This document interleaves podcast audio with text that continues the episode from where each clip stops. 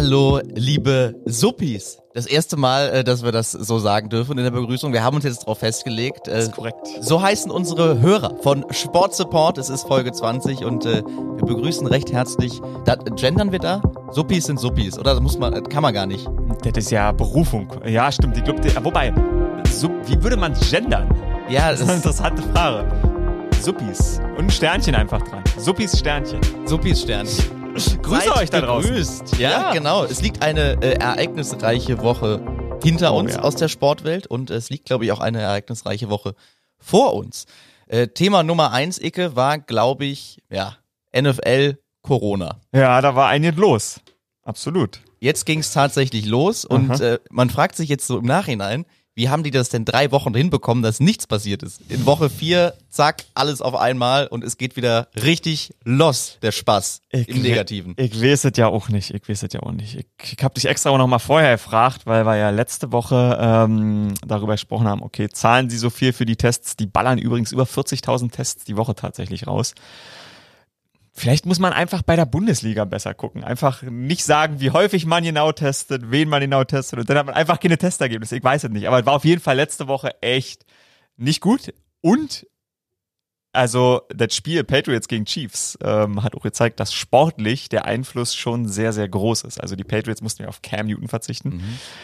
Und die waren so nah dran, dass man sagen muss, wenn Cam Newton mit dabei gewesen wäre, hätten sie dann vielleicht die Kansas City Chiefs so geschlagen. So, und da, das Spiel wurde ja trotzdem über die Bühne gebracht. Deshalb, das ist schon, das ist schon sehr, sehr schwer. Und ich weiß nicht, ich weiß nicht, wie man damit, äh, glaube ich, weiterarbeiten soll. Bin ein bisschen ratlos. Ich vermute, und ich will jetzt den Teufel nicht an die Wand malen, Sag. ich vermute einen Randfluch. Oh, okay. Beide Spiele, die wir am Stimmt. Wochenende übertragen wollten, Stimmt. nämlich äh, die Tennessee Titans gegen die Pittsburgh Steelers und die New England Patriots gegen die Kansas City Chiefs. Das äh, erste wäre unser 19 Uhr TV-Spiel gewesen, das Ja. zweite wäre das 22 Uhr 25 Spiel gewesen. Stimmt. Beide abgesagt. Also das, das, das kann doch kein Zufall sein. 16 Spiele, zwei davon picken wir uns und zwei gibt es nicht dann. Das, das, das war, sonst heißt es ja immer, das Shirt, was ich trage, diese Team verliert sicher. Das hat die, Weil du auch oft ein Dolphins-Shirt ja, genau, ja, ja, hast. richtig. Ja, ja, die Internet-Community hat das irgendwie ausgemacht, der Randfluch. Auch wenn ich dann die, die äh, Trikots manchmal anhatte. Also ich hatte mal ein, ein Chiefs-Trikot an von Jamal Charles, dann haben die Chiefs bei uns verloren. Also ähm, vielleicht ist das insgesamt ein Randfluch. Das könnte fast sein. Aber was machen wir denn diesen Sonntag? Zeigen wir einfach gar nichts mehr, glaube ich. Ist, ist das die Lösung? Vielleicht darf man es vorher nicht ankündigen. Das ist, das könnte, das würde sowieso viele Probleme lösen. Sogar NFL Deutschland habe ich gesehen in seinen Newslettern. Äh, am Sonntag keine Seahawks, kein Brady. Nein, echt? Was er, selbst die kokettieren auf perverseste Art und Weise mit äh, unseren Gelüsten und mit dem, was uns die NFL da zur Verfügung stellt an Spielen. Also, ja, vielleicht einfach nicht mehr ankündigen. Bevor wir voll in die Farbe gehen, Ja. Icke, was war am Wochenende in der NFL los? Ja, schieß doch mal, schieß doch mal die Mucke raus. Genau, ich habe mir äh, tatsächlich zum Einleiten des jeweiligen Themas so ein bisschen was abgelegt, so ein kleines Sound-Schmankerl für euch und äh, deshalb legen wir doch mal los. 60 Sekunden war eigentlich mal das Ziel. Ich glaube, das werde ich niemals hinbekommen, Max. Deshalb äh, Nummer eins. 25 sind schon rum.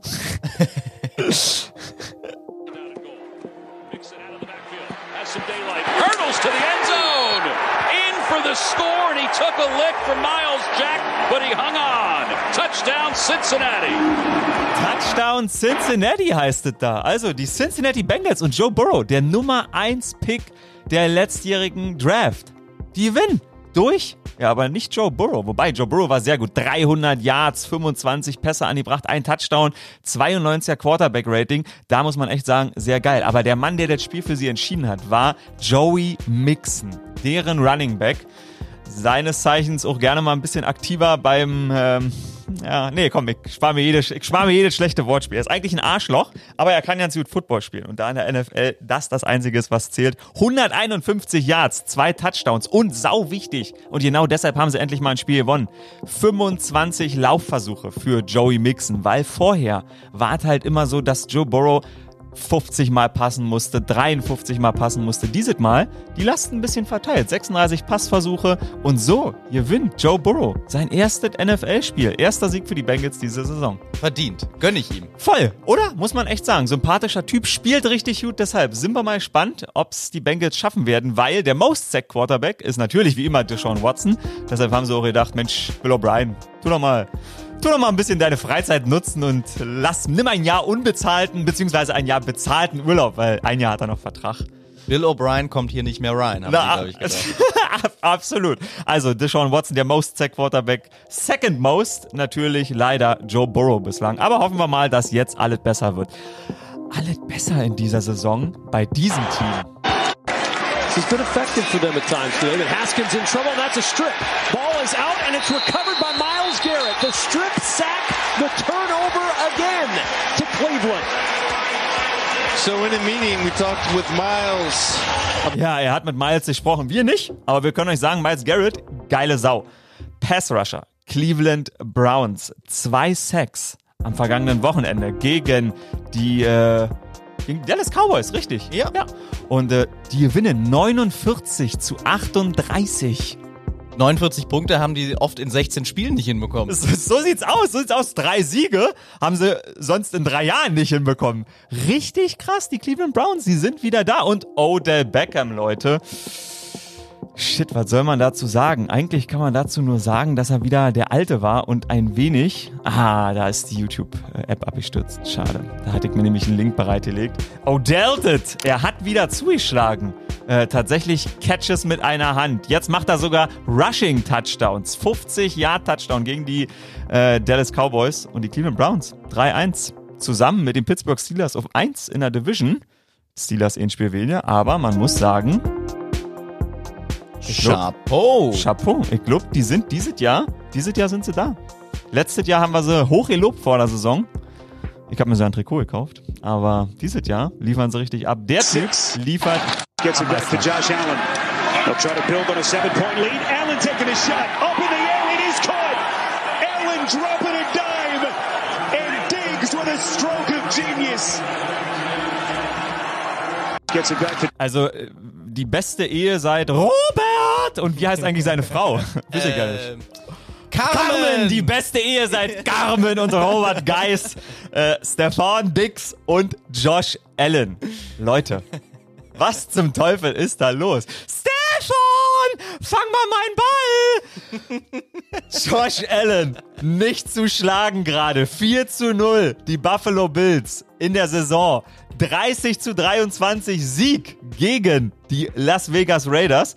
Und man muss sagen, diese Duo ist einfach ist einfach echt begeisternd. Seitdem sie Haben Stefan Dix haben, ja voll. Seitdem sie Stefan Dix haben, sieht man die ganze Brillanz von Josh Allen. 115 Yards, äh, 6 Catches, Stefan Dix, 288 Yards, Josh Allen. Wieder mal äh, einen Sieg in dieser Saison nicht zu schlagen, die Buffalo Bills. Deshalb äh, mein Team der Stunde und eines von, ich weiß ja nicht wie viele, ich glaube noch fünf oder sechs Teams sind ungeschlagen. Ähm, da sind wir mal gespannt. Es sind noch zwei, vier, sechs. Die, die Bills, die Ja. Packers. Aber zwei zählen eigentlich nicht, weil die ein Spiel weniger hatten und da verliert noch einer. Steelers und Ja, Titans. Steelers, Titans, ja, okay. Und, und, jetzt kommt der letzte Mann. Seahawks, auch noch ungeschlagen. Ja. Aber vor allen Dingen ungeschlagen ist er. Komisch, alle Apps, die ich mir vorbereite, kacken denn ab. Ich hatte mir nämlich auch auf Twitter ein Video vorbereitet. Schon genau an der Stelle, wo ich es abspielen wollte. Leider. Sonst machst du doch noch mal mit der, mit der Robert Geis Voice. Kannst ja nachstellen. Robert, wie spielst du eigentlich diese Saison? does help being the second year for sure. I feel a lot more comfortable, but you know, I, I, I sometimes laugh when people talk about you know down years for me because a lot of times down years for me are career years for most quarterbacks.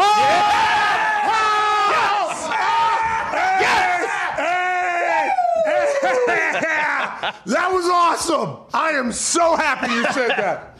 Oh my God, that's just like a, that is yeah, drop it down. That was awesome. Good for you, dude. Hey, it's just the facts, bro. Hey, Just the facts, bro. Aaron Rodgers dropping dimes again. Hat Vier gesagt, wenn er, eine, wenn er eine schlechte Saison spielt, dann würden andere Quarterbacks von einer guten Saison sprechen. Vom Karrierejahr. Das war sehr charmant übersetzt vom Karrierejahr. Ja, Aaron Rodgers. Eine durchschnittliche Saison, würde ich sagen. Ähm, bislang für ihn. 13 Touchdowns, keine Interception äh, gegen die Atlanta Falcons. Wieder vier abgeliefert, 147,5 Quarterback-Rating. Holy smokes. 327 Yards, 27 von 33, was über 80% Completion Percentage bedeutet. Und Matt LeFleur, der Coach von Aaron Rodgers, 17 zu 3 Start. Drei Trainer haben das geschafft. Matt LaFleur ist einer davon. Und äh, die Green Bay Packers letztes Jahr so ja, fatal gegen die 49ers verloren in den Playoffs. Dieses Jahr schon wieder so gut gestartet. Ist es eine Trap wie letztes Jahr? Sind sie besser als ihr Rekord? Ich glaube nicht. Ich glaube dieses Jahr ehrlich gesagt nicht, weil Aaron Rodgers wirklich, das hat ihn gepiekst, dass die einen anderen Quarterback gedraftet haben. Ich weiß ja nicht, wo ich das diese Woche gehört habe, aber es ging darum, ja, ein wichtiges Spiel, da hätte man vielleicht vorher mal nicht saufen, sondern geht um 22 Uhr ins Bett. Irgendein Sportler hat das gesagt. Ja. Und ich glaube, Aaron Rodgers geht dieses Jahr um 22 Uhr ins Bett. Ja, er hat doch, also vor der Saison hat er über, über die Verpflichtung von, von Jordan Love, er hat sich ja, Ja. im, im Draft vielleicht ein bisschen Verstärkung für die, für die O-Line gewünscht, dass er nicht mehr ganz so viel auf die Mütze bekommt. Was hat sein Team gemacht? Sie draften ein Backup für ihn. Also es bringt ihm ja eigentlich gar nichts, Nichts. Äh, bis auf Konkurrenz. Und er hat ja auch äh, sich vor der Saison dahingehend geäußert, dass er meinte, wenn ein Team so einen Move macht, dann sollte man eigentlich davon ausgehen, dass der Starting Quarterback, sprich er, ersetzt werden soll. Das ist der. Plan des Teams. Aber ich stimme dir da hundertprozentig zu. Ich glaube, vielleicht war es auch die Taktik der Packers, ihn so ein bisschen zu kitzeln. Ja. Äh, Sei es wie es ist. Ja. Es hat auf jeden Fall funktioniert. Es er hat ist äh, funktioniert. der, der Typ, der vorher wieder noch nie war, vielleicht. So, ja, so er gut. ist, äh, absolut. Er ist tatsächlich auf Karriereniveau, muss man sagen, für ihn. Also 70% Completion Percentage hat er noch nie in seiner Saison aufgelegt. Das äh, tut er dieses Jahr einfach mal abreißen. Deshalb, ich glaube, die Green Bay Packers, mit denen ist zu rechnen. Also eine sehr, sehr schöne Footballwoche, zumindest äh, was die Spiele anbelangt, die stattfinden konnten. Und jetzt muss ich nochmal kurz, um das Thema NFL vielleicht auch abzuschließen, Sag. die Klammer schließen. Ja. Corona, glaubst du dran, dass alles so durchgezogen werden kann, wie das geplant war? Wir haben letzte Woche schon drüber geredet. Die Bye Weeks sind äh, strategisch klug gelegt, dass wenn Ich noch mal übrigens aussehen aussetzen muss, Ja. dass es dann vielleicht abzufedern ist. Aber glaubst du dran, dass wirklich die Playoffs so durchgezogen werden können, wie das geplant ist und dass der Super Bowl so stattfindet, wie es geplant ist, nämlich äh, Anfang Februar? Tja, also ähm, die Patriots sind mit zwei Flugzeugen geflogen. Äh, ein Flugzeug, wo alle, die laut Contact Tracing keinen 15 Minuten Kontakt zu Cam Newton hatten und ein Flugzeug vollgepackt mit den 15 Personen plus Cam, die Kontakt zu ihm hatten. Ähm, das ist natürlich erstmal eine Variante, wie man den Laden am Laufen hält, aber das ist ungefähr so wie Donald Trump, der sich hochinfektiös ins Auto setzt und zum Winken mal rumfahren Ja. lässt. Ähm, ich finde das scheiße, aber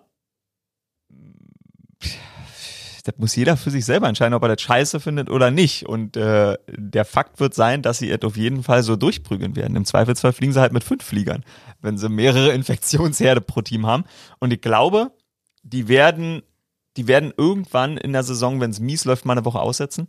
In eine Woche wirklich komplett Pause machen, dass sie sieben Tage haben, wo sie alle immer, äh, sag mal, die Infektion auslaufen lassen können.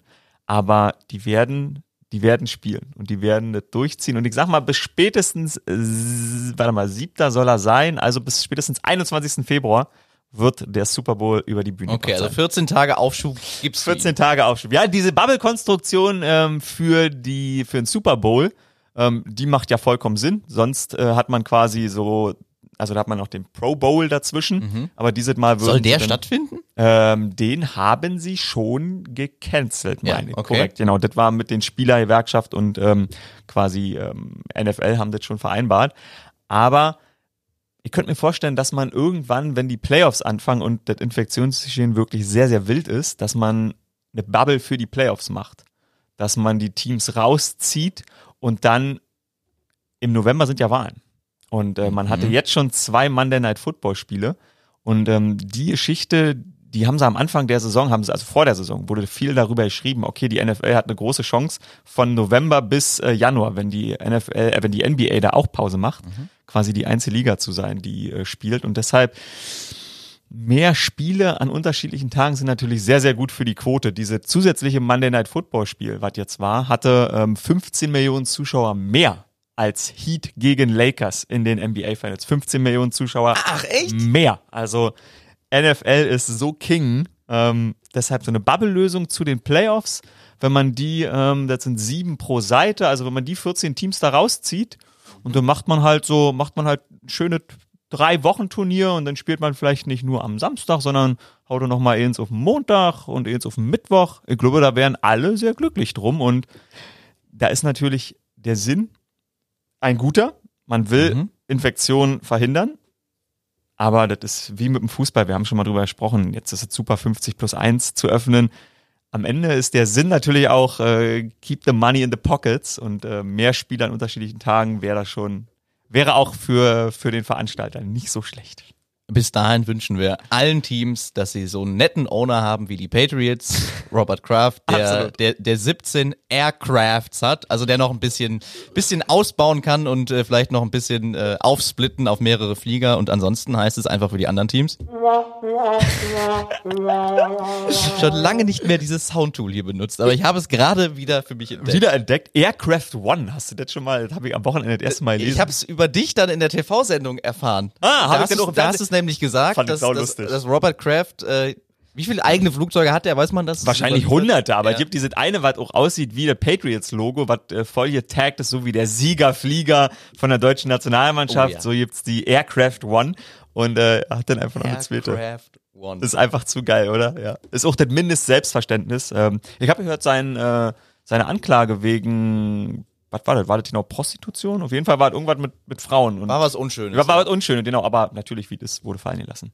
Ach, aber wurde fallen gelassen. Ich habe heute Morgen, ähm, weil ich, ähm, das wollte ich eigentlich noch erzählen, weil seit 31. August, das war der letzte Tag, wo ich mal nicht gearbeitet habe.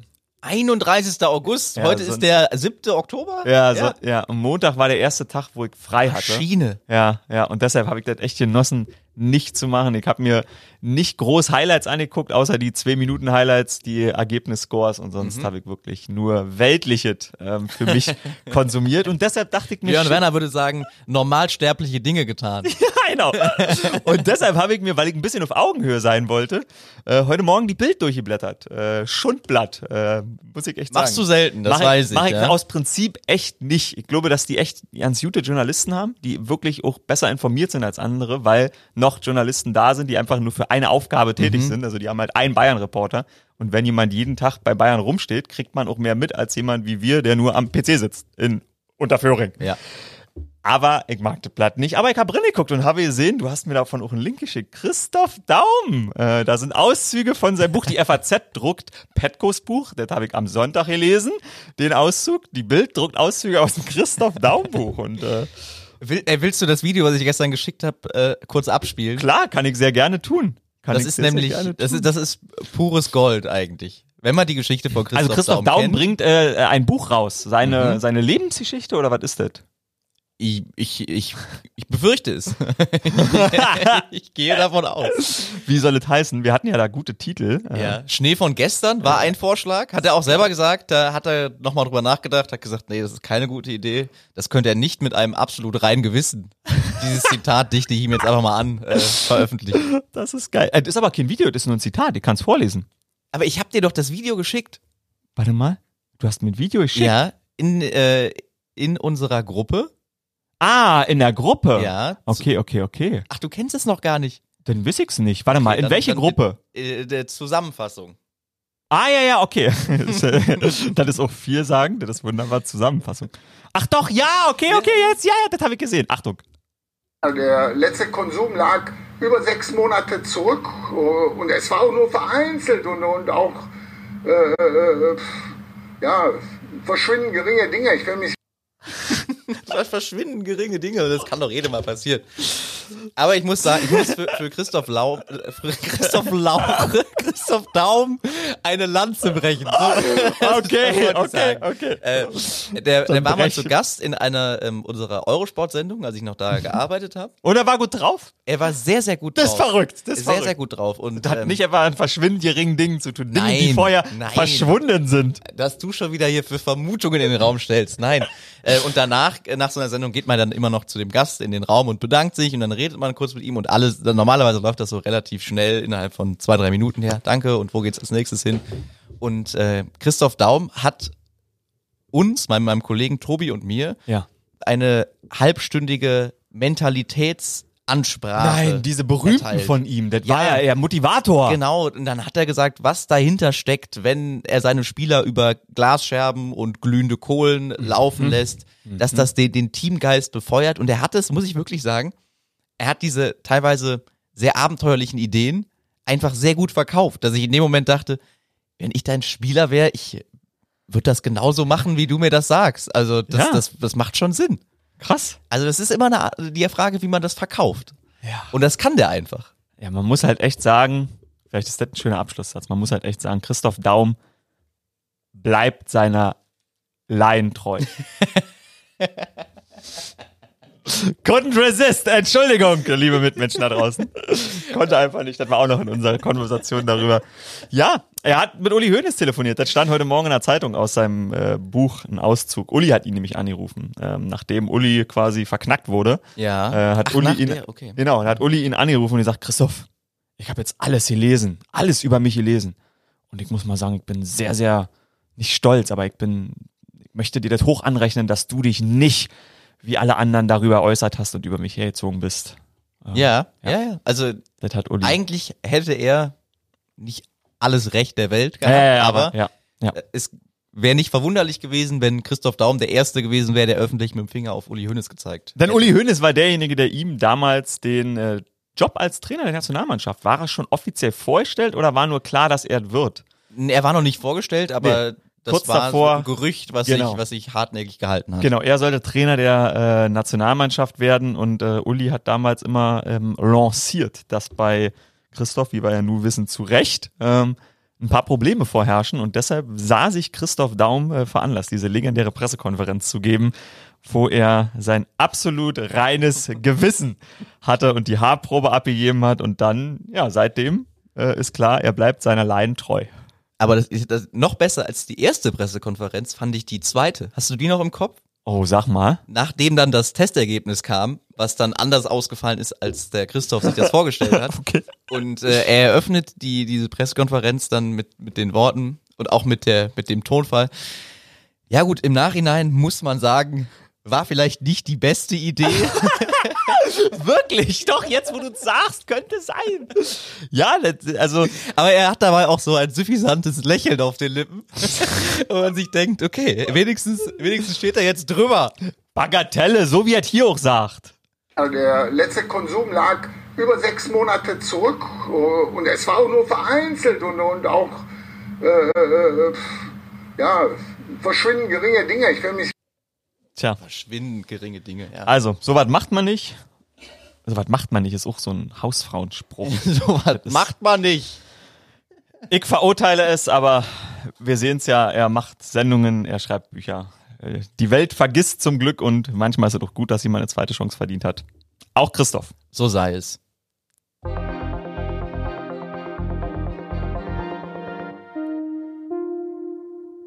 Und wir haben natürlich ein Herz für Christophs. Ja, so, also, ich nicht, aber. Als nächstes auf meinem Programmpunkt, auf meinem nicht vorhandenen Ablauf für diesen Podcast, steht Buntes. Oh, ein Kessel buntes. Okay. Ein Kessel Buntes. Ja gut, dann äh, gucken wir auf jeden Fall mal in die Mails, weil die Suppis, kann ich dir sagen, die haben, äh, die haben richtig abgeliefert. Erstmal kann ich noch buntes vorher sagen. Ähm, die NHL. Wir haben ja über Leon Dreiseitel ein bisschen gesprochen. MVP. MVP und wir sind wieder, wieder, dritte, äh, wieder dritter Pick äh, geworden.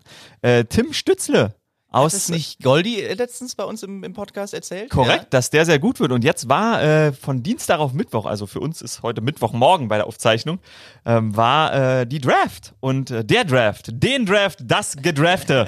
Und äh, die Adler Mannheim können sich freuen, dass Tim Stützle 18 Jahre an Position 3 ausgewählt wurde. Und ab sofort nicht mehr bei ihnen spielt. Ab, ab sofort, richtig, ab sofort nicht mehr bei ihnen spielt. Was aber ja nicht schlimm ist, weil die DEL hat ja bis Anfang Dezember den Saisonstart verschieben müssen, wegen keine Kohlen. Ähm, da können wir auch gleich nochmal drüber sprechen. Die Handballer ähm, spielen ja schon wieder. Aber Tim Stütze, hm? Wo wurde der hinge, hingedraft? Äh, zu den Ottawa Senators. Also quasi ein Team, was tatsächlich im Aufbau ist, sind jetzt schon viele Jahre oder ein paar Jahre nicht mehr so stark. Er freut sich darüber. Ähm, dann gibt's noch Lukas Reichel. Das finde ich tatsächlich eine sehr schöne Geschichte, weil ähm, der ist an 17 gedraftet worden, auch 18 Jahre, Berliner. Und ähm, der war ja nicht so hoch erwartet worden, habe ich gelesen. Und jetzt kommt's, jetzt ist es fast wie bei Moritz Böhringer. Nur im Gegensatz dazu, dass der Mann nicht nur Marketing-Gag ist, sondern so ja äh, Fu äh, Football, sondern äh, Eishockey spielen wird. Lukas Reichels Lieblingsteam waren die Chicago Blackhawks. Und die drafted an Position 17 haben. Die Chicago Blackhawks. Deshalb, da freut mich. Das, ist, das muss schon geil sein, weil jetzt so als 18-Jähriger, der ist so voll mit US-Sport. Stell dir das mal vor. Das ist saugeil. Also Das muss einem ja vorkommen wie, ein- wie ein nicht endender Traum. wie ein Märchen. 18 Jahre alter Berliner, wahrscheinlich auch ein bisschen Atze, sitzt zu Hause und denkt sich, ja, wahrscheinlich so Zweitrunden-Pick vielleicht, so vielleicht Drittrunden-Pick, mal gucken. Und dann an 17, ja, wir nehmen den Lukas. Und dann bist du bei Schweini in Chicago. Shit, vielleicht geht er bald mit Anna und Schweini essen, äh, wenn er die da kennenlernt. Da bin ich ja schon ein bisschen neidisch. Wegen Schweini oder wegen Anna? Äh, kann man sehen, wie man will. Sagen wir so, ich besitze aufgrund äh, von Philipp Kubiesa äh, ein paar äh, der Anna Ivanovic Tennissocken, das er mir geschenkt hat, äh, die bis zu den Knien gehen. Ähm, Aber die hat sie nicht getragen. Ich hoffe, also so hat er mir verkauft. Nein, die hat er nicht getragen. Die haben nur meine zarten Radlerbeinchen äh, kennengelernt. Also, Also rutschen nicht runter, ja? leider nicht. leider nicht, leider nicht. Aber das ist sehr, sehr schön. Ähm, muss ich sagen, äh, die NHL liefert da ganz gut ab. Sehr, sehr schön. Mit deutschen Talenten. So, das war eine der bunten Aspekte. Ähm, dann hatte ich mir noch aufgeschrieben, da bin ich leider noch nicht 100% in die Recherche gegangen, aber den Artikel werde ich mir noch gönnen. Äh, Robert Lewandowski ist ja nur erfolgreich wie alle Fußballer, aber ähm, hat auch, glaube ich, so ein paar Probleme mit der Steuer. Da ist irgendwas im Spiegel, dass da irgendwie was nicht richtig versteuert wurde. Da wäre er tatsächlich der erste Fußballer. Ja, absolut, das stimmt, das stimmt. Sowas kann nicht passieren bei uns. Beim Deutschen Fußballbund passiert sowas nicht ausgeschlossen. Aber ich muss sagen, ist, es gab ja schon um, um Cristiano Ronaldo, Mhm. um, um Lionel Messi, um eigentlich jeden prominenten Fußballspieler gab es so einen, einen, äh, ja, einen, einen kleinen Skandal. Steuerkonflikt, Ja. nennen wir es mal. Ja. Und das kann ich wirklich nicht verstehen. Wenn, Ja, wenn, also, worauf du hinaus willst. Weil die so viel- also- klingt jetzt wieder so abgedroschen, aber Ja. die verdienen so viel Kohle. Ja. Da würde ich doch einen kleinen Teil von meinem Geld in jemanden investieren und dem Ja. sagen, bau einfach keine Scheiße. Ja, Dann sind wir beide bis an unser Lebensende safe. durch. Ja. Und das ist trotzdem passiert. Ja. Ob der jetzt einen Millionenbetrag in Höhe von, von 58 oder am Ende 53 auf dem Konto hat, who cares? Und dafür ist es ja nicht nur die, die schlechte äh, Publicity, die damit Ja. zusammenhängt, Ja. sondern oft halt wirklich auch das Problem, dass die vor Gericht stehen und Mhm. wenn sie, wahrscheinlich, wenn sie keine Fußballer wären, das muss man traurigerweise Ja. auch dazu sagen, im Knast landen würden. Äh, das, das ist leider wahr. Das ist leider Also, wahr. Dass die sich das geben. Aber ich will jetzt gar keinen Fass aufmachen. Nee, gar nicht, gar nicht. Absolut super. Wir sprechen äh, nächste Woche, äh, um eine Hörermail schon mal aufzugreifen, wir sprechen nächste Woche ähm, ein bisschen über Doping. Da hat sich nämlich jemand äh, was gewünscht und der Kollege heißt, ich glaube, es ist der Mike, nee, Mirko war nicht. Ist es der Schrammi? Ich glaube, es ist der Schrammi. Ah, man kann sich diese Mails nicht markieren in diesem doofen E-Mail-Programm, was ich habe. Schrammi ist derjenige, der uns, ähm, das war schön, seine Vorschläge, deshalb hat mir Schrammi äh, offen gehabt, seine Vorschläge für unsere Fans sind äh, Hörer. Wie Hörer. wollen wir denn unsere, unsere Fans, unsere Zuhörer nennen? Hörer. Liebe Ganz, Hörer. ganz einfallslos. Sportbegeisterte. Supporters Worldwide äh, hat er vorgeschlagen. Schrammi, das ist sehr, sehr schön, aber er, ich glaube, er war äh, mit dem Tippen noch ein bisschen äh, hinten ran. Wir haben natürlich uns schon auf Suppis hier einig. Suppis. Deshalb, ja, sehr, sehr schön. Aber äh, jemand wünschte sich das. Es sind so viele, es sind tatsächlich unfassbar viele Mails diese Woche gekommen. Dafür mal ein dicke Dankeschön. Ähm, dir wird ganz häufig noch gratuliert. Ähm, Oh, vielen Dank. Mirko beschwert sich und sagt, am 5.10. war das Ende des Transferfensters ähm, und nicht am 29. Ähm, Äh, September, wir haben gesagt Genau, ja, ja, September, genau. aber es Ja. war, das habe ich dann auch in der Woche gemerkt, Ja. das war der 5. Oktober, ja. Ja, dann ist es doch, ähm, hm, jetzt finde ich sie nicht, das ist wieder absolut faszinierend. Aber um den Bundes, äh, Kessel Bundes noch zuzumachen, Robert Lewandowski wollte eigentlich ja nicht über Steuern sprechen, sondern in dem Fall über ein gesundes Selbstvertrauen. Denn Robert Lewandowski ist jetzt Master, nicht nur of the Universe und äh, quasi Torschützenkönig, Europas Fußballer Ja. des Jahres, jeden Titel zerstört, aber er hat seine Masterarbeit äh, im Sportmanagement abgegeben. Hat offiz ja, hat offiziell nebenbei zwischen auf der Yacht chillen und ein bisschen Fußball spielen noch den Master gemacht. Wo der da noch Zeit für findet, ne? Ich weiß es auch nicht, ich weiß es auch nicht. Komischerweise war seine Uni noch mitgenannt, irgendwo in Polen. Hm, vielleicht kann man sich sowas erkaufen, viel wichtiger. Jetzt kommt aber wirklich der schöne Teil dabei. Seine Bachelorarbeit von 2019. Wie könnte, was für eine Bachelorarbeit schreibt Robert Lewandowski beim äh, Sportmanagement-Studium? Äh, eigentlich eine Biografie, oder? RL9, der Weg zum Ruhm. Nein! Ja, RL9, der Weg zum Ruhm. Oh, ist das geil. Das ist einfach, er hat eine Bachelorarbeit über sich selbst geschrieben. RL9, der Weg zum Ruhm. Note 1,0. Wahrscheinlich, wahrscheinlich. Besser geht's nicht. Die Robert Lewandowski Uni. Take it to school, Leute. Schreibt einfach die Bachelorarbeit über euch selbst.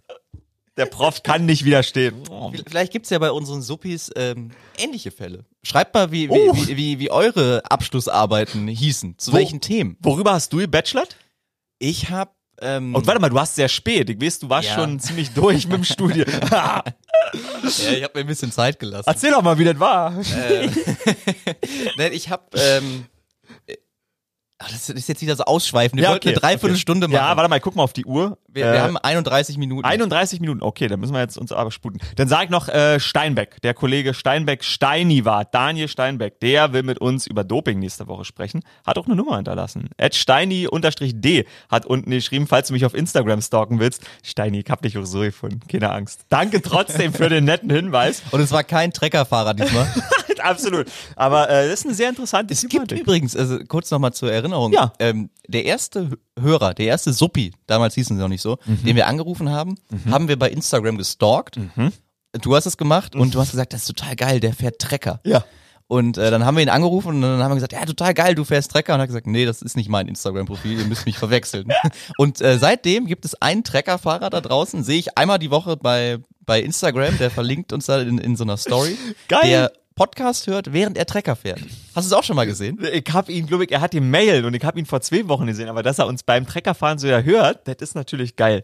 Dann werden wir mal mit ihm abkundschaften, dass er vielleicht mal Mittwochmorgens Trecker fährt und äh, das Feld bestellt und dann ist unser Feld bestellt, während wir auf dem Feld, während er bestellt, mit ihm bestellt in unserem Podcast telefonieren. Und für nächstes Jahr übrigens, äh, Zirke, wir werden äh, den Roller vergrößern müssen. Also äh, bei den French Open fahren wir ja in Paris mit dem Roller rum. Ja. Und Dominik Bucher möchte ja unser French Open Showpraktikant werden. Geil. Ja, er Sehr schreibt äh, nochmal alles Gute nachträglich zum Geburtstag, Max. Merci. Und ähm, ja, ihm gefällt die Show allgemein sehr, sehr gut und er möchte ein Showpraktikant sein, weil jede Show, jede richtige Show, TV Total Ja. zum Beispiel, hatte einen Showpraktikant mit Elken, mit Elton. Und äh, deshalb will er nächstes Jahr mit dabei sein, obwohl wir ja gesagt haben, dass das eigentlich eine Privatveranstaltung ist. Da ist ja keine Show. Aber scheinbar Dann bräuchten wir so einen so einen Beistellwagen für unser Motorrad.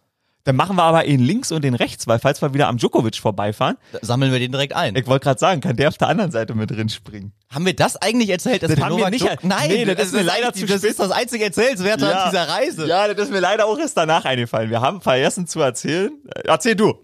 Wir sind dann von dem äh, von dem äh, Roland Garros Gelände mit dem Roller mit, Nach Montmartre. ja zurückgefahren. genau zurückgefahren und dann fährt man über den den Arc de Triomphe. Davon haben wir erzählt, äh, dass es nicht so leicht ist, da lebend rauszukommen. Absolut. Und ich glaube 500 Meter davor hast du auf einmal geschrien.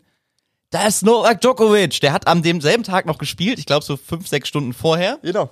Und dann haben wir wirklich ein waghalsiges Manöver hingelegt, äh, haben auf der, auf der Hauptstraße gewendet, haben mit quietschenden Reifen vor ihm gestoppt. Er war mit seiner Frau, Elena heißt sie, glaube ich, unterwegs. Und ich glaube, am Anfang hat er sich ein bisschen erschreckt, weil er auch nicht wusste, was, warum fahren diese Typen mit, Ja. mit Vollgas auf uns zu. Ja, genau. Aber als wir ihn dann gefragt haben, ob er ein Foto machen will mit uns, äh, dann hat er kurz gegrinst und hat, hat sich dann ins, ins Selfie reingesneakt. kam, kam ran. Und äh, natürlich muss man leider äh, männlich wie wir sind hier stehen.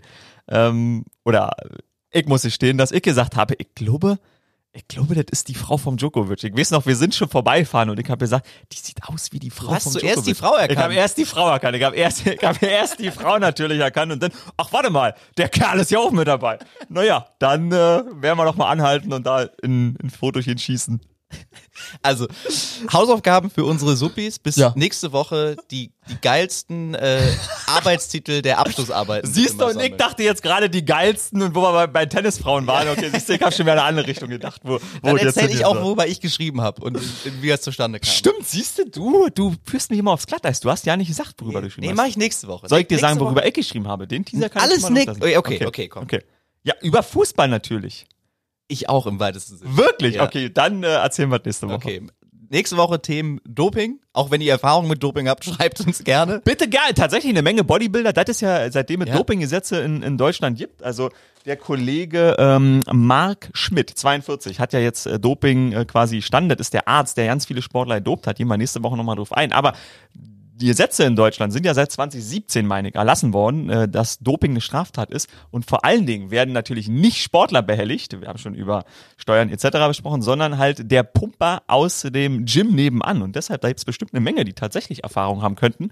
Wenn ihr anonym sein wollt, ich würde auch nicht in euren Instagram-Account gucken und den Namen äh, verraten, aber würde mich tatsächlich mal interessieren, wenn ihr anruft und erzählt, wie das so ist, ob man im Gym, wenn man da anfängt und man sieht, oh, die Arme werden ein bisschen dicker, ob dann wirklich irgendjemand kommt und sagt, ey, Johnny, pss, pss, pss, pss, pss, hey, hier, guck mal hier, guck mal hier, Ja, ich habe tatsächlich auch, also ich habe jetzt nicht viele Pumperfreunde, aber Mhm. äh, so ein paar, die halt auch öfter im Fitnessstudio sind und die sagen, da gibt's so einen richtigen Schwarzmarkt. Deshalb, das ist schon, das ist schon ein großes Problem tatsächlich. Aber da sprechen wir nächste Woche drüber und über unsere Bachelorarbeiten. Ja, Leute, wir haben echt einen Bachelor. Ja. Aber beide an privaten Hochschulen. Also macht euch locker. Polnische Robert Lewandowski Uni. Mindestens. Jetzt hatten wir schon, wir kommen immer wieder auf Paris, auf die French Open zu sprechen. Stimmt, ja. Die laufen ja aktuell. Absolut. Gestern äh, hat erstmal Diego Schwarzmann, der 1,70 Meter Argentinier, den äh, frisch gebackenen US Open-Sieger Dominik Thiem rausgehauen. Ach, der hat ja ihn, ihn, ihn gewonnen. ja, ja, ja, in fünf krass. Sätzen. Ja, ja. Ist Ciao Ceausescu raus. Wow. Und das war das, äh, ich habe mir nur die Zusammenfassung angeguckt, aber ich Ja. habe äh, auf Social Media gelesen, es war das lauteste Spiel seit langem. Beide sehr stöhnig unterwegs gewesen. Ah, okay, quasi die Sharapovas, Genau. Unter den äh, ATP. Wusste äh, ich auch nicht, dass die beiden äh, so laut werden können. Ich erinnere mich, dass Schwarzmann nicht nur so laute Fans hatte, als wir bei den French Open waren, sondern dass der auch ein bisschen, also da war, ja, da war was. Ich erinnerte mich. Aber dass der so laut ist, okay, interessant. Und dann äh, gab es eine Premiere bei den French Open. Oh. Ähm, bis, ich glaube, es war dann Viertel nach eins. In der Nacht wurde gespielt Alter. auf dem äh, Châtelet. Philipp, Ka- genau, ja, ja. Ähm, natürlich leider leer, war aber ein geiles Bild, immer wieder die Helikopteraufnahme. Du siehst im Hintergrund den, den Eiffelturm, der, der mit seinem Licht umkreist und dann Geil. dieses hell erleuchtete Stadion. Äh, Rafa Nadal gegen Yannick Sinner. Aha. Yannick Sinner, 19 Jahre alt, hat äh, Zverev aus dem Turnier gehauen. Zverev hat danach gesagt, Die kranken Überreste von Alex. ja, genau, was auch wieder für Diskussion gesorgt hat, weil er hat, Zverev hat nach dem Spiel gesagt, er hat sich nicht gut gefühlt, hatte am Vorabend hohes Fieber und ja, da ist äh, die, die Vermutung relativ nahe in dieser Zeit, dass er vielleicht, ja, tatsächlich besser gar nicht erst auf dieses Gelände angereist wäre. Sei es drum. Ich, bevor du, bevor du, ich hatte eigentlich einen Award äh, erfunden, aber du erzählst gleich weiter, ich habe ihn leider ja nicht präsentiert, aber der Alex Zverev Award für unfassbar dumme Aktionen, nachdem man sich zuvor mit einer unfassbar dummen Aktion bereit ins, bereits ins Abseits manövriert hatte. Ja. Dieser Award ging diese Woche eben natürlich an Alex Zverev, weil er hat wieder delivered, ohne Ende. Okay, jetzt du. Gestern Abend. Äh, Ja. Es wurde dann ein Dreisatz-Krimi.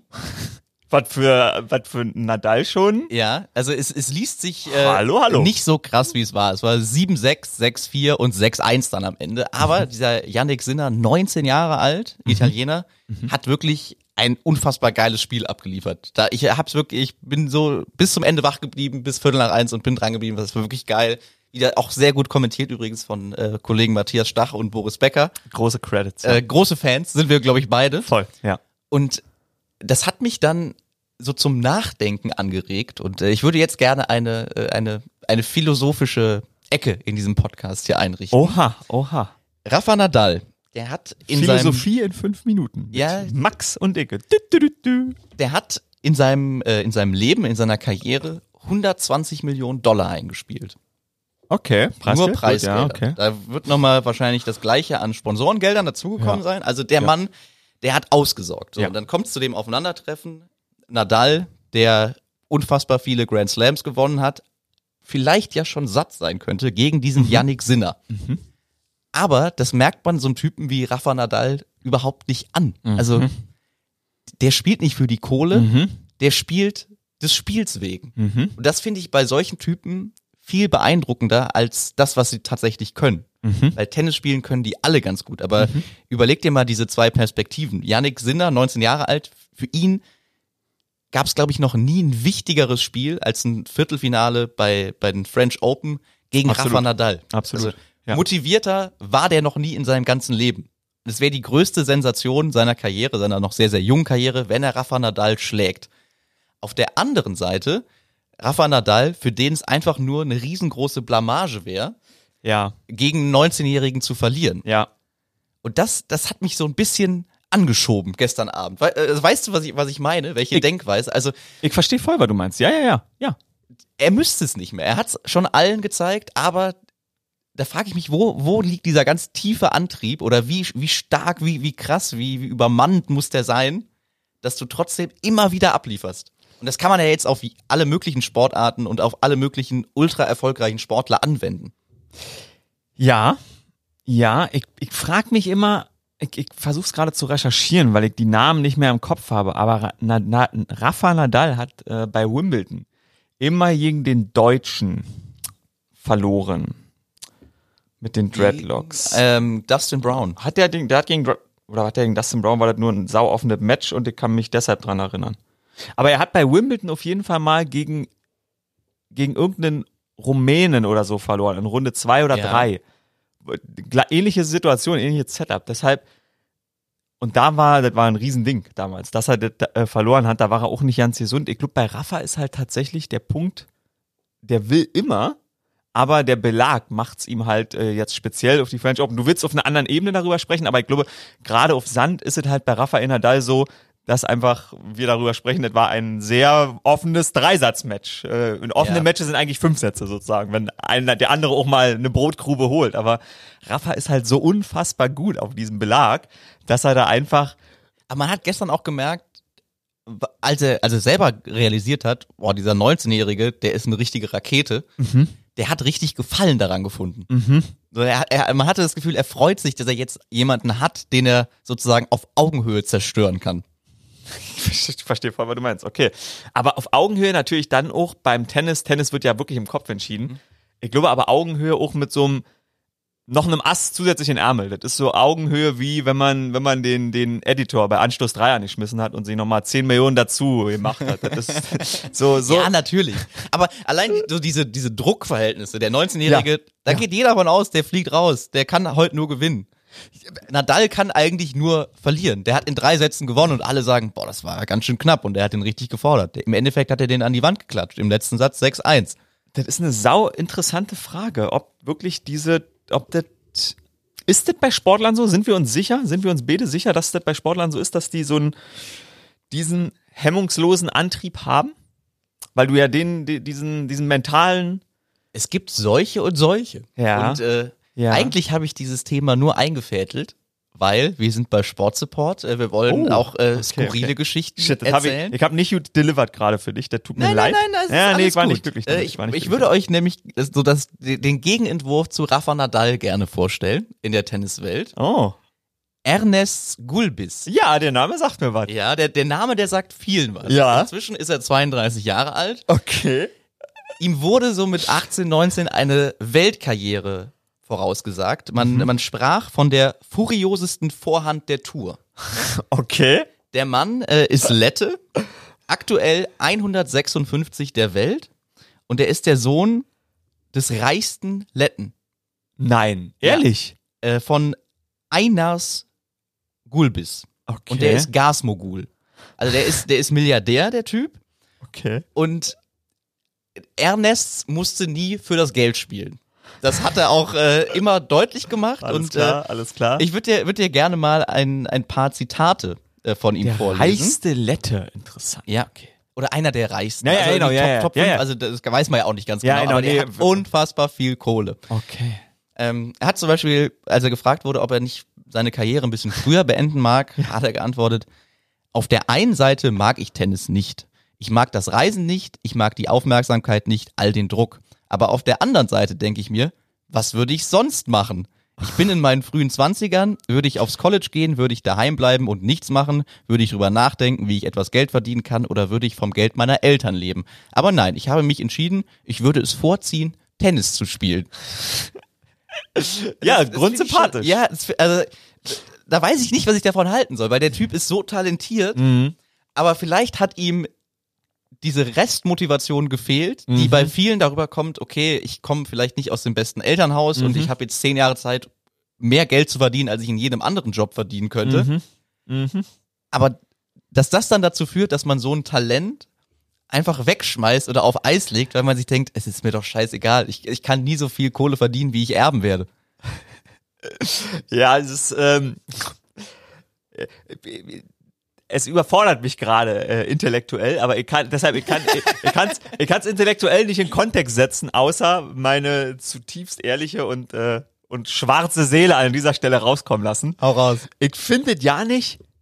Der hat halt einfach, der kommt halt einfach aus solchen Verhältnissen, dass der The Art of Don't Give a Shit wirklich seit Ja. seitdem er in die Windel geschissen hat, gibt er einen Scheiß, weil sein Vater wahrscheinlich nicht ganz so gut mit anderen Menschen umgeht, weil er denkt, dass er ein geiler Typ ist, weil er unfassbar viele Millionen hat und deshalb dem ist das ja wirklich äh, Ernest ist das seit äh, seitdem Papa ihn zum Tennis schickt komplett egal. Deshalb ich weiß ja nicht, ob ich den unwahrhaftiger finde als als einen Nadal. Ich finde auch, das fasziniert mich sehr. Wenn ich die Story gerade von dir höre, denke ich mir, okay, irgendwie eine interessante Figur, weil ich weiß, wenn ich die Vorgeschichte kenne, habe ich unfassbar Spaß daran, bei dem ein Match zu beobachten, weil man, weil man natürlich, weil er, er hat keinen, der natürliche Antrieb ist, dass er einfach was gut machen will, aber wenn es ihm zu kalt ist äh, bei Roland Garros und er merkt drei Sätze und wisst "Gott, jetzt mein Flieger geht noch, dann kann der Moment sein, wo man beobachtet als Zuschauer, shit, warte mal, jetzt hat er gerade beschlossen, 21.15, letzter Abflug hier Paris, komm, wir essen zeitig, machen wir noch mal Schluss, das Ding. Finde ich auch auf eine Art sehr, sehr faszinierend. Sehr, sehr faszinierend. Aber- er, er ist sich äh, durchaus darüber bewusst. Also der, der ist jetzt nicht völlig ver, ver, verballert, völlig verplant. Nee, glubig, glubig. Äh, er hat auch gesagt, ähm, dass Geld ihn, ihn nicht motiviert. Meinte, weil ich aus einer vermögenden Familie komme, ist es normaler für mich, dieses Geld als Tennisspieler zu haben. Es ist okay, wenn es da ist. Es ist okay, wenn es nicht da ist. Was ich in Frage stellen will. Mhm. Ja, das ist für ja. mich kein, das, äh, weiter geht's, äh, das ist für mich kein großes Thema. Wenn du aus einer armen Familie kommst, will man sich selbst hochziehen, hat man das Ziel, Geld zu verdienen. Ich habe dieses Ziel nicht. Nicht. Aber es ist doch irgendwie, das zerstört ja so ein bisschen die, also ein bisschen, es zerstört voll diese romantische Vorstellung von Sportler machen das, weil es ihre Hingabe ist und ich meine, Nadal, wir haben es gesagt, 120 Millionen Ja. äh, allein Preisgeld, Ja. rechne da nochmal 120 Sponsorengelder drauf. ja. Der macht's auch nicht mehr für die Kohle. Nee, nee, genau. Das, das zerstört jede, ähm, das zerstört jede Romantik am Sport. Vor allen Dingen auch natürlich Romantik für den, für den Zuschauer, weil wir als Zuschauer sind natürlich Romantiker, weil für uns ist Sport halt Die spielen für uns. Genau, für, für uns, richtig. Deshalb, das ist natürlich saumies von ihm, dass er sich das Recht rausnimmt, die Romantik zu zerstören. Aber eigentlich, wenn man da arbeitet, äh, auch in unserem, in unserem, in unserer Branche, also man ist ja schon so auf Erfolg getrimmt, das ist, ich ich find's faszinierend, dass jemand die Stärke hat, das trotzdem durchzuziehen und trotzdem da rauszugehen und, und das zu machen. Klar, der hat nichts, der hat ja, der hat ja, wie motiviert sich so ein Mensch? Wie, wie will so ein Mensch 80 werden? Wie, wann, Nee, das ist die Frage. Das ist, das ist unfassbar faszinierend, finde ich. Und auch, du musst dir überlegen, äh, wahrscheinlich hat sein Vater Unsummen in seine Tennisausbildung gesteckt. So ist es. Geld, das andere Tennisspieler, die halt keine reichen Eltern haben, So ist niemand zur Verfügung hatten. Und So deswegen, ist es. Ich, ich finde es auch ein bisschen, ich finde es halt so verschwendet. So, Es so ist- rausgeworfen, weggeworfen. Ja, man denkt sich vor allen Dingen, ist es nicht auch ein bisschen ungerecht? Wäre bei jemand anderen besser angelegt gewesen. Besser aufgehoben. Ja, das ist Der tatsächlich, das vielleicht mehr zu schätzen weiß. das ist, das ist eine sehr gute Frage. Wer, wer, weißt du aus dem Kopf, äh, oder hast du zufällig gesehen, was seine höchste ähm, Platzierung war im, im ATP-Ranking? Weil wenn Nee, der ich mit weiß, 19 dass er in den, der bei den French Open 2014 war er mal im Halbfinale. So, da, da hat er kurz Bock. Krass, ja, ja, ja. Vielleicht äh, kam er auch, weiß ich, äh, Finanzamt mal in, in Lettland in dem Jahr klingeln und dann dachte er sich so, komm, dann mach ich ein bisschen Oh, auf shit. eigene Tasche. Ja, ja, ja, alles klar, das ist geil, das ist geil. Jetzt vielleicht doch mal ins eigene Portemonnaie wirtschaften. Das ist geil. Er hat übrigens mal, so, ich habe mir nebenbei für Rafa Nadal, also äh, Ernest Gulbis, interessant, interessant, interessant. Ja, Tennis ist halt tatsächlich ähm, wie, das glaube ich wird auch immer klarer, ähm, weil wir wollen ja eigentlich eine 45, äh, 45 Minuten lang sein. Deshalb finde ich noch schnell einen Bogen zu den NBA Finals. Wie, und das ist ja, das, das also das wird mir immer klarer. Das war mir vorher auch schon klar, aber man an so kleinen, an so kleinen Mosaiksteinen merkt man, wie klar es doch ist, dass natürlich haben die Sportler ein Grundtalent, ein sehr, sehr großes Grundtalent, aber am Ende ist der heutige Profisport, auch weil wir schon kurz über Doping und den Kollegen äh, Marc Schmidt äh, gesprochen haben, den Namen erwähnt haben. Sport ist, Erfolg ist käuflich. Und zwar in, in allen Aspekten des Sports. Das ist nun mal leider so. Und je, je weiter die Zeit voranschreitet, also die Zeit auf der Welt, die immer weiter Perfektionierung aller Bereiche im Leben, desto unwahrscheinlicher wird's, dass Average Joe auch mal im Wimbledon-Finale stehen Mhm. wird, weil die Kohlen, die, die einfach den, den kompetitiven Vorteil ähm, von Gulbis gemacht haben, weil der halt schon mit 16 das beste Training hatte. Wenn du jetzt vor zehn Jahren schon angefangen hättest, Golf zu spielen, könntest du wahrscheinlich Martin Keimer sein.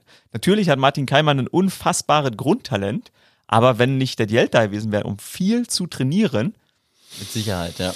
das ist schon, das ist schon manchmal ein bisschen traurig, finde ich. Das ist schade, dass man dadurch so ein bisschen den, ja, den, die, die Romantik verliert, wenn man da drin arbeitet. Deshalb umso schöner, wenn so romantische Events kommen wie Rafael Nadal, der in Wimbledon tatsächlich mehrfach sehr früh ausgeschieden ist. 2012 ist er in Runde zwei und da ist nämlich das Match, an das ich mich erinnere, weil das habe ich noch geguckt zu Hause im Kinderzimmer gegen Lukas Rosol.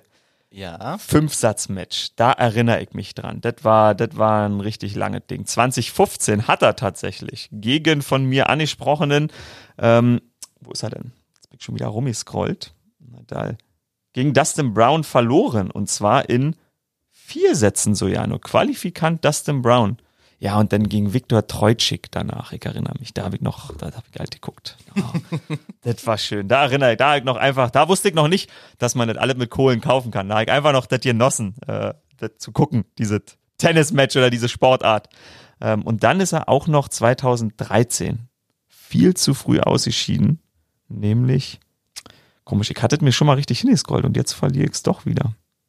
Auf diesen. Aber du hast recht, also der, der, der Sandbelag ist natürlich das, was, was ihn Ja, ja, ja. Was ihn schon ausmacht. auszeichnet und was ihm die absolute Sicherheit gibt.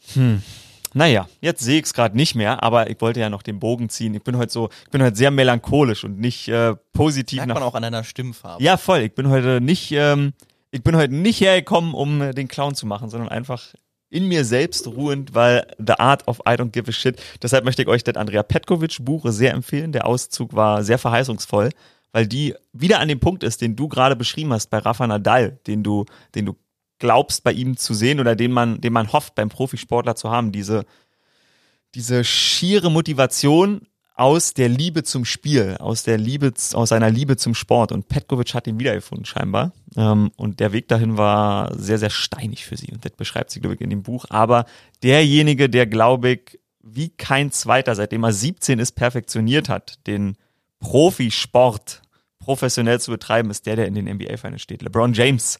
Mit 17 hat er sich Auserwählter auf die Schultern tätowieren lassen und äh, er gibt äh, James Harrison, äh, Footballspieler, Pittsburgh Steelers, der hat ähm, vor zwei, drei Jahren mal erzählt, dass er so circa 200 bis 300.000 Dollar jedes Jahr in sein Training steckt und in seinen Körper und in einen Koch und in einen Privattrainer.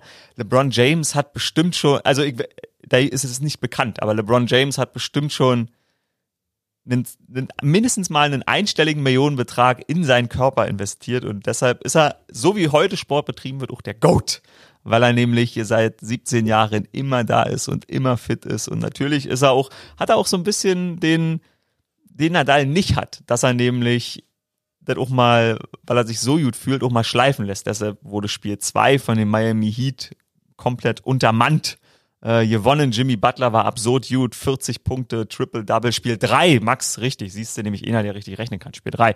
Äh, Jimmy Butler ähm, hat ihn nicht schlagen, aber die haben auf zwei Spieler verletzt verzichten müssen. Also wenn LeBron James an dem Tag rausgekommen wäre, um zu zeigen, ich bin LeBron James, so wie er diesen, äh, diese Nacht äh, gemacht hat, von Dienstag auf Mittwoch, als sie Spiel 4 äh, dann wieder gewonnen haben und jetzt 3-1 führen, dann hätten die Heat wahrscheinlich das Spiel nicht gewonnen und deshalb wird LeBron James äh, zum vierten Mal Meister werden. Also und über einen besonderen Aspekt äh, haben wir noch gar nicht geredet. Letzte oh. Woche hatten wir schon NBA Finals. Ja. Aber jetzt in Jahr eins nach dem Tod von Kobe Bryant, Aha. den LeBron James ja vergöttert. Ja. Wäre das doch, das kannst du dir aus Draht nicht nachbiegen, so eine nee, Geschichte. Nee, die waren zehn Jahre nicht in den Finals vorher, die Los Angeles Lakers. Äh, letztes Jahr nicht mit LeBron, obwohl er ja letztes Jahr schon bei den Lakers war. Und das ist schon, das ist tatsächlich, der Mythos Los Angeles Lakers war so ein bisschen am Bröckeln. Also so, nachdem sie nicht mehr in den, in den Finals waren, hatten sie mal Chris Paul, der mal zu ihnen kommen sollte. Der Trade war schon durch, das war 2011. Und dann hat der Commissioner der damaligen Liga, David Stern, diesen mhm. Trade gecancelt. Und äh, sonst war es immer so, dass alle großen Free Agents immer, immer in Los Angeles gelandet sind. Ganz kurz, wieso hat er den gecancelt? Was, was gibt ihm da das Recht? Dass er kann, ja. dass er, dass er konnte, gab ihm das Recht und er sagte, dass die Competitive Balance mit diesem Trade äh, außer Kraft gesetzt wird. Ja, ja, ja, ja, war, war, war ziemlich bizarr damals. Also war auch ein großer Aufschrei, dass er sich das Recht rausnehmen kann. Aber er hat es getan und danach gab's den Free Agent Sommer, wo Kevin Durant Free Agent war. Und Kevin Durant hat wohl, so ist es überliefert, nicht mal die Einladung der Los Angeles Lakers angenommen und ist zum Gespräch nach Los Angeles verlogen, sondern hat drauf geschissen. Und das war etwas, was über 40 Jahre im Basketball nicht nur nicht denkbar war, sondern es war der, der Mythos Los Angeles Lakers. Die waren 31 Mal in den Finals.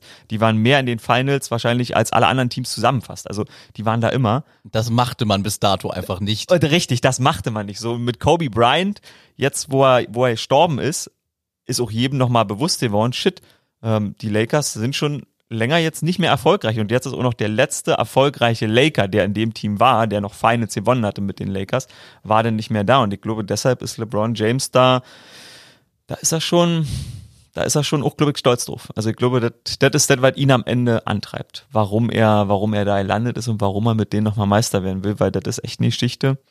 Der größte Einzel- oder der größte Teamsportler, der aber doch eher irgendwie ein Einzelsportler ist und eine einzelne Brand, Sportmilliardär, wird er werden, wohl wie Roger Federer. Also der wird Meister mit den Los Angeles Lakers. Nummer vier in zehn Appearances. Ich glaube, drei braucht er noch mehr. Dann hat er so viele Finals-Besuche wie Bill Russell, der legendäre Center von den äh, Boston Celtics. Ich bin gespannt. Die GOAT-Diskussion ist ja immer wieder da. Sagen wir mal so, der Case ist gut für LeBron James, dass er den jetzt, dass er den jetzt holt. Und mit Anthony Davis äh, hat er einen sehr, sehr starken Partner. Wird sehr interessant sein, wer von beiden MVP wird in der Serie. Weil das ist tatsächlich, hm, das ist nicht so richtig klar. Davis hatte. Die beiden werden ja jetzt immer wieder mit, äh, mit dem Duo ja. Shaquille O'Neal, Kobe Bryant verglichen, wurden ja, ja auch äh, beide Absolut. gefragt, wer denn wer ist. Und ich glaube, sie haben äh, beide gegensätzlich geantwortet, oder? Wie war das? Ich glaube, ich glaube, sie wussten, dass die Frage kommt und genau das haben sie gemacht. Deshalb sag du mal das, ich sag das. Wunderbar, weil Davis hatte ein nicht so gutes Spiel 4 Genau. Nicht so gutes Spiel 3, sorry, komm mit den mhm. Spielen gerade durcheinander. Nicht so gutes Spiel 3, aber eigentlich ist er der bessere Mann. Eigentlich ist LeBron eher Robin als Batman in dieser Serie. das Problem ist halt, LeBron hatte in allen Spielen über 20 Punkte. Ähm, jetzt gestern auch wieder mehr abgeliefert beim äh, 102 zu 96 Sieg an Statistiken das wird schon, das wird sehr interessant. Aber dann hätte LeBron mit drei Teams den Finals MVP.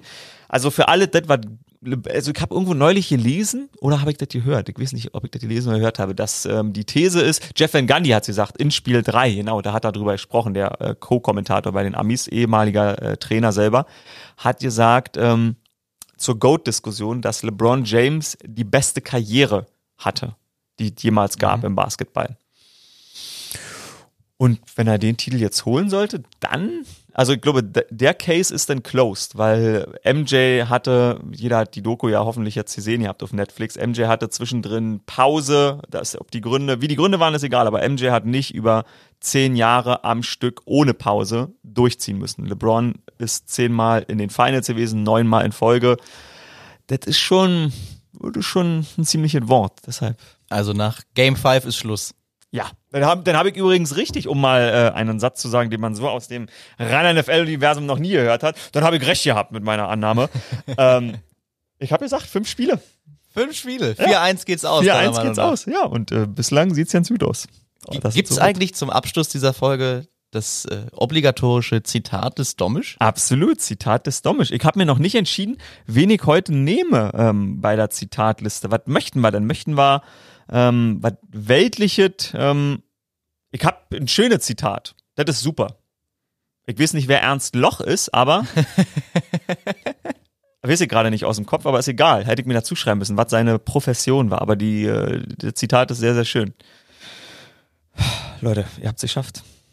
Sportsupport at ran.de, da könnt ihr äh, E-Mails, Grüße, Fragen, Anregungen äh, liegen lassen. Wir freuen uns drauf. Nächste Woche wieder am Start. Und jetzt Ernst Loch, der wunderbar feststellte, oh, wir sind beim Zitat, da muss natürlich ein Stotterer kommen. Ernst Loch stellte fest, die Fälschung unterscheidet sich vom Original dadurch, dass sie echter aussieht.